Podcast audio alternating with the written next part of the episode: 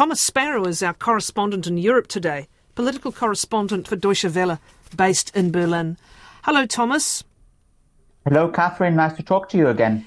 I'm very relieved to hear that this hostage situation involving a child at Hamburg airport has been resolved, has it? And indeed, many people here are relieved because this was an ordeal that took 18 hours, an 18 hour hostage situation, which began on Saturday night in Hamburg, so in northern Germany at the airport there. And police spent 18 hours negotiating with this man, which was armed, who broke uh, into the secure area of the airport in Hamburg with his child inside. Apparently, uh, it was all related to a custody dispute related to the child, and it took police 18 hours to actually um, make everything clear to get the child out of any danger. The child is indeed now out of any danger, and also to arrest the man. And all this as Hamburg Airport was obviously closed. All the terminal buildings were evacuated by police. There were hundreds of flights that were affected and thousands of passengers that had to reschedule their flights. Only on Sunday, Hamburg Airport had around 286 flights scheduled with about 34,000 passengers. So you can imagine that this was a very serious situation. Police had actually said that the main priority was the safety of the child in the car. And that's why it also took so long because there was a lot of discussion as to whether the man only had a weapon or also other types of explosives in the vehicle with him as well. And so, how was it resolved? Just patient negotiation, Thomas?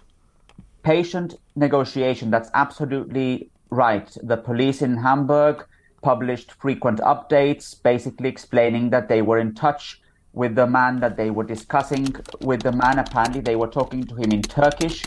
Um, the man intended to go to Turkey with his uh, child, and they discussed with him time and time again until well, it, it was possible for the man to leave the car with the child.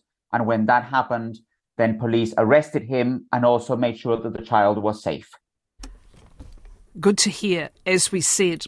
Now, uh, what is happening with racist actions and behaviours in Europe, uh, and against whom at the moment?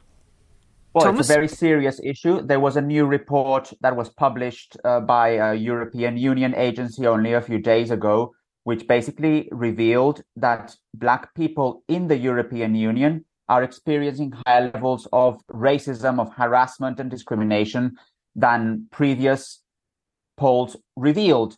And actually, one of the countries that's most affected by that is actually Germany. So, anti Black racism was the highest in Germany. This study uh, that was published, as I say, by one of the EU agencies, the EU Agency for Fundamental Rights, actually looked at the situation in 13 countries in the EU. So, not all countries in the EU.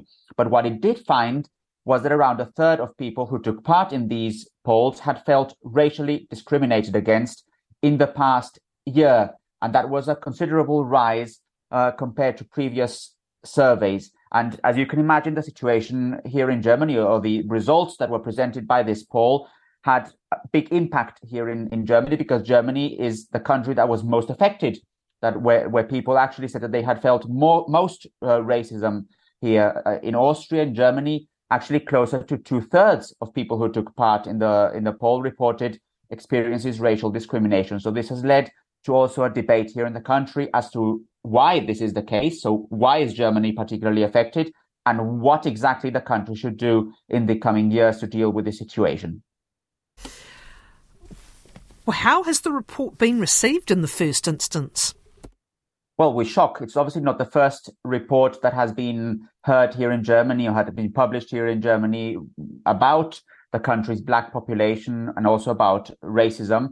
But the fact that it comes from an EU report, the fact that it's comparative to other countries, has obviously meant that it has been received with a, a lot of interest and a lot of concern. When you look at the causes as to why Germany might be more affected than other countries, experts say that it has to do with the fact that maybe cases in the past were not dealt with appropriately, that there was not enough prevention, not enough work to also make people aware of the dangers of racism and discrimination against black people. And it's specifically there where the report also says that countries should act more in not only giving specific entities more funds to deal with the issue, but also making sure that the general population is more aware of the dangers, and especially something here in Germany that is certainly the case. Why Germany particularly affected? Germany is particularly affected, according to several experts and actually reports that were published in recent years here in the country, because it didn't make the most of the possibility in the past to deal with these issues, to uh, take care of them appropriately, to deal with them in an appropriate uh, way. That's something that, by the way, even government officials have recognized that in the past, Germany didn't deal with racist cases against black people appropriately. So the fact that it didn't happen in the past, the fact that people maybe didn't recognize this as one of the most important problems in the country meant that also the political response coming from authorities was not appropriate in the past. The German government has intended to, to change the situation, but it's also not something that they can change from one day to another. Even officials here in the country acknowledge that this is something that's going to take quite some time. Germany has made an apology and what was the setting for this and the history for it, please? And it's absolutely a very important apology because the German president, the German president is actually the German head of state. So it's not the chancellor, but the president, who's Mr. Steinmeier, was visiting Tanzania. And when he visited Tanzania, he apologized for the crimes that were committed by German colonial forces in Tanzania in the past. You may know that Germany's colonial power ruled Tanzania. It was actually called Tanganyika back then from the 1880s until 1918. And uh, German colonial forces actually very violently, violently put down a rebellion uh, between 1905 and 1907. And it's precisely the, the way in which the German army quelled that rebellion that led to a lot of people dying during those years. And that's the reason why the German government, and in particular the German state, uh, German President Steinmeier apologized for that and said that the country would open negotiations with Tanzania to discuss that colonial rule and what actually can be done between both countries to improve relations now, obviously in the present. And by the way, this comes at a time when Germany and other European countries have increased focus in, in Africa. The German Chancellor was at the same time in other African uh, countries. German ministers were also traveling to Africa in recent days, and this all has to do with very important issues here in Europe, migration in particular, but also something which we've discussed here in the program before the issue of, of energy and energy transition, because Germany is looking at African countries to also maybe provide some of the energy that Germany lost as a result of the war in Ukraine and its lost relationship with Russia. How big of a story is it in Germany? It is a very big story because Germany's colonial past has been discussed a lot in recent years. It was not the case in previous decades, but it has it has generated a, a big debate as to how Germany uh, dealt with African regions and African countries in the past, and uh, why it was so violent, and why that colonial legacy is is actually so tarnished. And the fact that Germany now apologized is seen as a, as an important sign. By the way, Germany did not only apologize to Tanzania, in previous years, it also apologized to Namibia, where another uh, former German colony. So this is certainly something that has been going on for quite some time. That is followed very closely here in the country, by the way, not only here in the country but in other European countries as well that obviously have uh, uh, an equally bad colonial legacy, or, or in some cases an even worse colonial legacy. So the way in which European countries are now dealing with those dark colonial legacies in African countries is something that is followed with a lot of interest in Africa and also here in Europe. And it comes, as you've alluded to, at a time when several German politicians are heading to Africa. What is the purpose of their trips? Political and economic relations. You may know that there's a lot of uh, migration issues here in the country. In fact, tomorrow, on Monday, the German government will be discussing new measures to deal with uh, migration. There's a big migration influx in the country.